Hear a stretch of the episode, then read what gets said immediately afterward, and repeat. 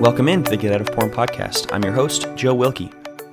I apologize for not having an episode last week. I was both on vacation and sick, actually, at the same time, which was a bummer, but uh, it was nice to get away for a little while. I had fully intended to record the podcast, but when I got sick and kind of the stomach flu, I guess, that went out the window. And so uh, we, we waited a week to get to part two of definitions.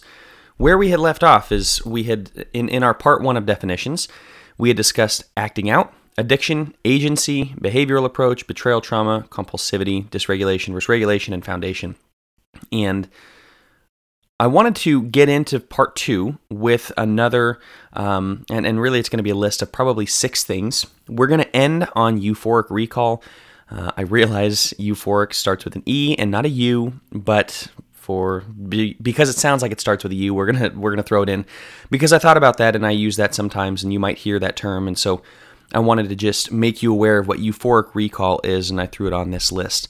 If you do have questions or or have concerns or wonder, you know, I've I've heard this term, whatever it is, as I told you on the last podcast, please reach out to me, Joe Wilkie Counseling at gmail.com. But we want to start with future tripping. Future tripping. We left off of foundation but what is future tripping? And this is just worrying about things that haven't really happened yet. As a matter of fact, if you Google the term future tripping, what you'll see is it's anticipatory anxiety. You're worrying about something that hasn't happened. And why does this have to do with addiction? A lot of times it's because we can stress ourselves out. We can we can think about the future. We can think about especially as you consider sobriety. Man, that's how many days do I have to do this? Like it's been 5 days. I got to do the rest of my life this way, I have to worry about, you know, what happens when I go on vacation next month and I'm going to be down at the beach? You know, am I going to act out then? You're future tripping. You're worrying about things that haven't happened yet. We don't know what's going to happen between now and then, and today has enough trouble of its own, as Jesus says. And we have to stay present in the moment. If we live in the past, well, there's there's there's a ton of issues that come with living in the past, right? We but that's a lot of what trauma response is. Is we are acting out and living out the trauma that we've been through in the past. But then we can also future trip and we can be thinking too much about the future and too much, you know, experience a lot of anxiety about things that haven't happened yet. What about this? What about that? I'm going to have to stay sober my entire life. That's too much. I just don't think I can do it. What about this situation, that situation? How am I going to how am I going to handle X, Y, or Z? That's really detrimental because it causes us to not live in the moment. Addiction is all about living presently, staying present with yourself, staying present with your emotions, handling the present situations to the best of our ability, and not worrying too much about the future. Pretty easy one, um, but again, you might hear me use future tripping, and that's what I'm talking about. The next one takes a little more explanation, and that is inner child. Inner child is something that a lot of therapists talk about, and some people think it's hokey, especially in the Christian world. Oh, you do the inner child work. See, we just do strict CBT in, in Christianity. We want to know the cognitive and the behavioral, and that's about it. That's not the way I view it. That's that's not the way I view it. Uh, I think inner child is one of the most important things that I do in my therapy practice because what I often say is the addict is, or the inner child is the addict. The addict is a child, especially if your addiction started at, you know, and I've worked with guys and talked with guys where their addiction maybe started in their 20s and it was usually due to something traumatic, but a lot of times the addiction starts when you're a kid. And so we have to go back and we have to wrestle a little bit with what was going on at 13, what was going on at 10. And the addict started forming at 10 years old. Why? Typically due to trauma, due to attachment issues, things like that. Um, but it's really the inner child that's the addict. And so when we go back, we we can hate our addict so much and be like, "Man, I just want him gone. I think he's the worst." But if we come face to face, and we do this with internal family systems work, but if we come face to face with our addict self. I think it helps to be able to look him in the eyes and realize, man, he's a kid. He's a kid. He's so young. He was hurting. He needed something. He needed an escape from his problems. He needed something that was going to help him feel loved, whatever it is. That's the inner child. So, the inner child work is, again, one of the most important parts of therapy, in my opinion, because it's one thing to make behavioral changes in the present, but those don't always last because they're merely behavioral issues. If we're not going back and dealing with the trauma, and and here's the other part of it. And I think I've spoken with this on reparenting and with other things, um, some trauma techniques that we use. But here's the other thing: is we can behaviorally make changes. We can forgive people in our past, whatever it is. But that inner child is the one that experienced the hurt. And if you're not connected to your younger self and to your inner child, then you're going to have a tough time breaking free from the addiction because a lot of it is going back and helping him through the emotions he was going through. You say, "Well, I'm not I'm not mad at my dad anymore for abusing me, physically abusing me. You know, I learned to forgive. I just I let it go a long time ago." Okay, that's great for you, but what happens when your wife says something that maybe your dad used to say and it triggers you quite a bit? Well, you know, Joe in the present, I thought you forgave your dad. I thought everything was good. Look, there's an inner child. There's there's Joe the kid who is still very fearful of his dad. Who really hasn't worked through the trauma of being beat by whatever it is, and my dad didn't do that. But as I'm explaining like you have to recognize there's a younger part of yourself that still sometimes is presently feeling it. Time doesn't work kind of on the line of well that was all back then and we've let that go. Your inner child's still feeling it today. We have to go back and work on that. So when we talk about this don't don't view it as hokey as oh well that's just weird. Yeah you get into that new age stuff whatever it is. No we're dealing with a part of ourselves that still is very much active and alive, and we have to not hate the addict because we have to realize the addict is just the kid that was trying to protect himself, trying to get what he didn't have. If your dad did abuse you and you ran to porn, a lot of times that's the escape, right? And you want something that's going to make you feel loved, that's going to pick you up, and that's going to kind of be a friend in these moments of fear, in these moments of terror, in these moments of hurt and anger and bitterness and frustration and and all of those emotions that come with it, porn can be the numbing thing. We talked about foundation last time when we're out of our foundation. Sometimes porn can be what puts us back in the foundation temporarily, especially as a kid. Well, now you're dealing with the inner child. He's the one that learned to do it. Not not Joe the 30-year-old, but Joe the kid. We have to be thinking about that. Um, next is intimacy. Intimacy on our list of, of terms. In intimacy, according to Dr. Michael Barta, I talked about the book last week, TINSA, T I N S A, uh, he uses intimacy as vulnerability plus authenticity. I used to say it's to know and to be known. Um, I heard a guy, I was talking with a guy on a plane one time, and he said, Intimacy is into me you see. And I thought, well, that's pretty interesting. I'll remember that. I remember it to this day. Into me you see, and that was years ago. But I like Dr. Barta's definition most. Intimacy is vulnerability plus authenticity. What do we mean by that?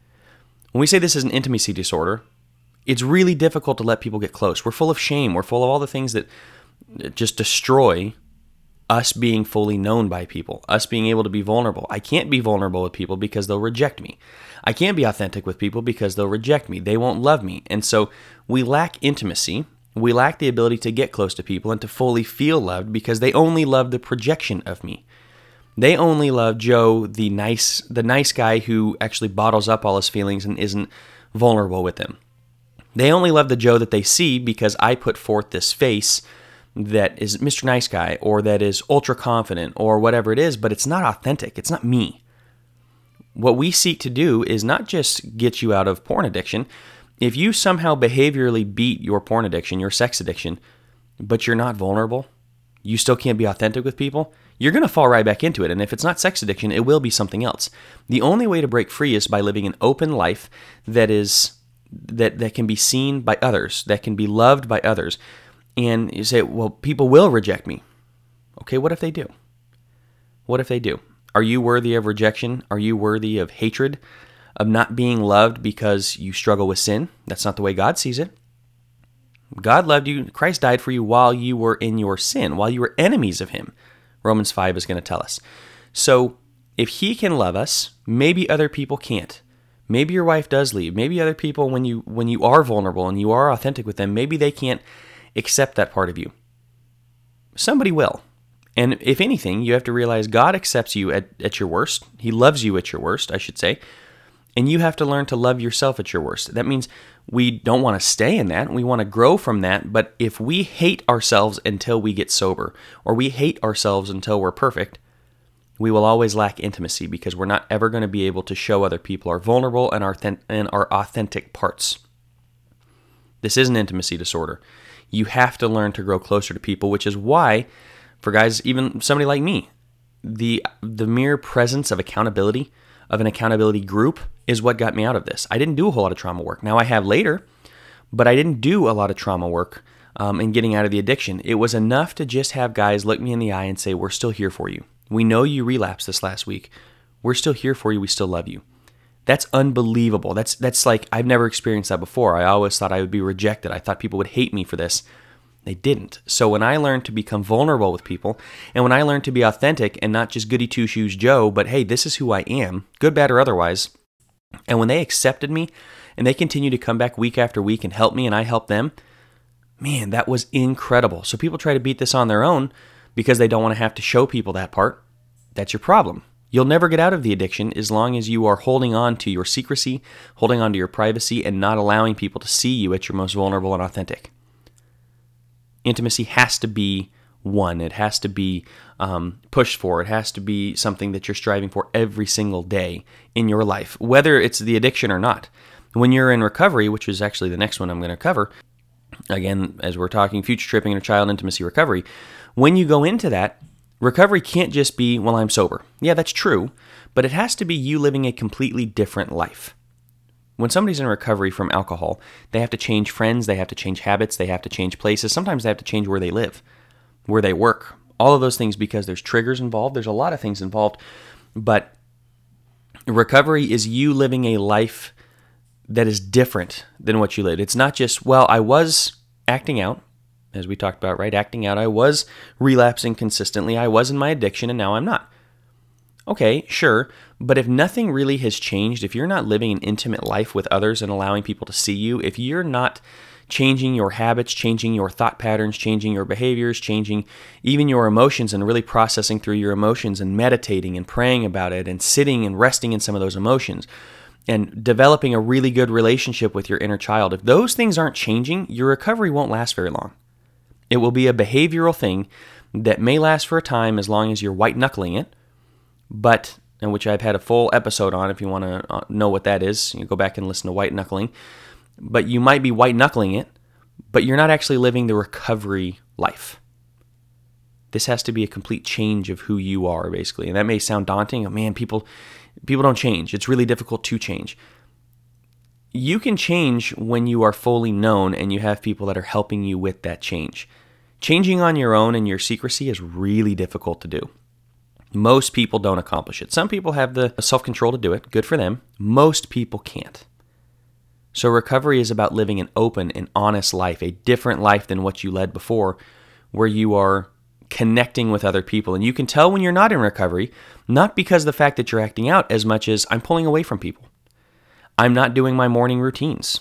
I'm not getting up and exercising. I'm not getting up and, and making my bed. My desk is super cluttered. My room is looking horrible.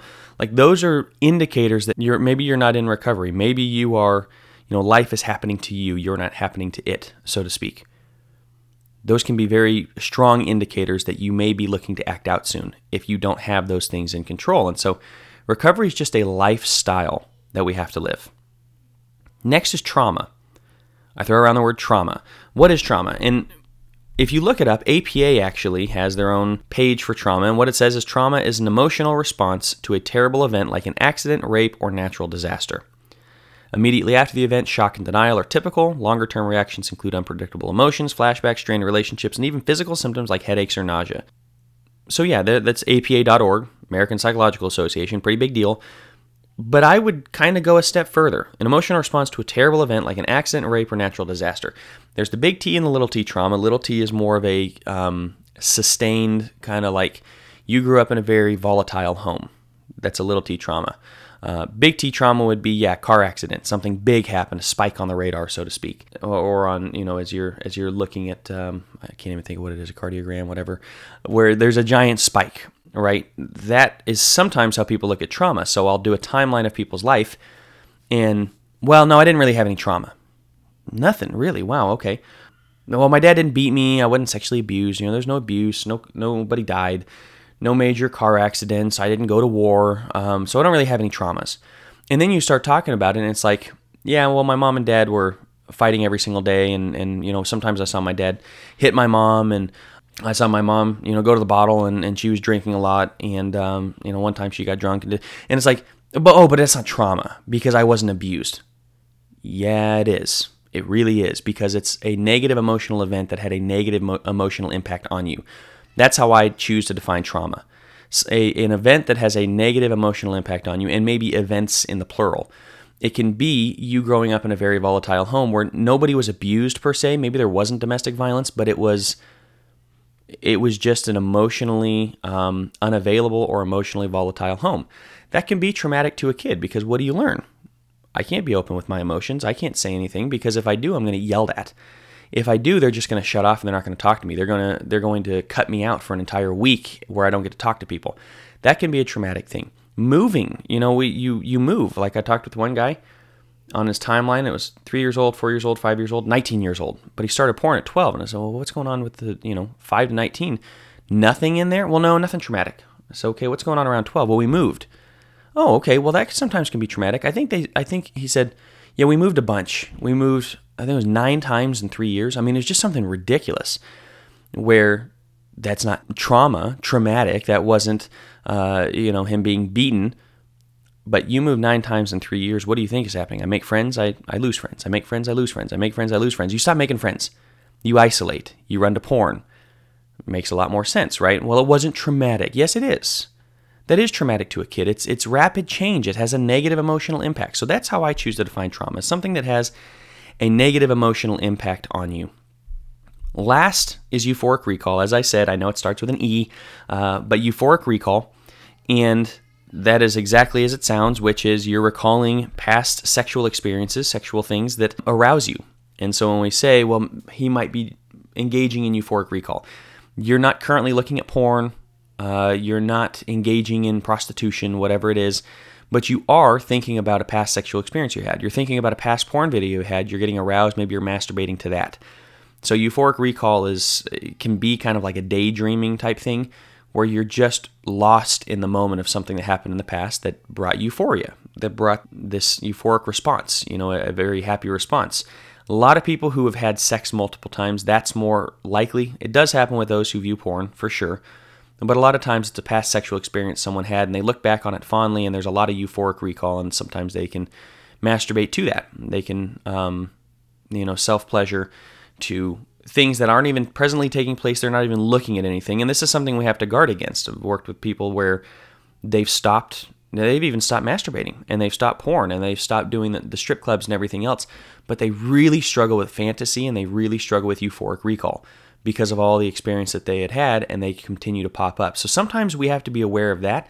That it's not just what we're looking at, it's where our mind is going, and we have to understand why our mind is going to these specific places why are we continually going back? Sometimes there's an unresolved aspect to these memories that we have to we have to call out, we have to understand.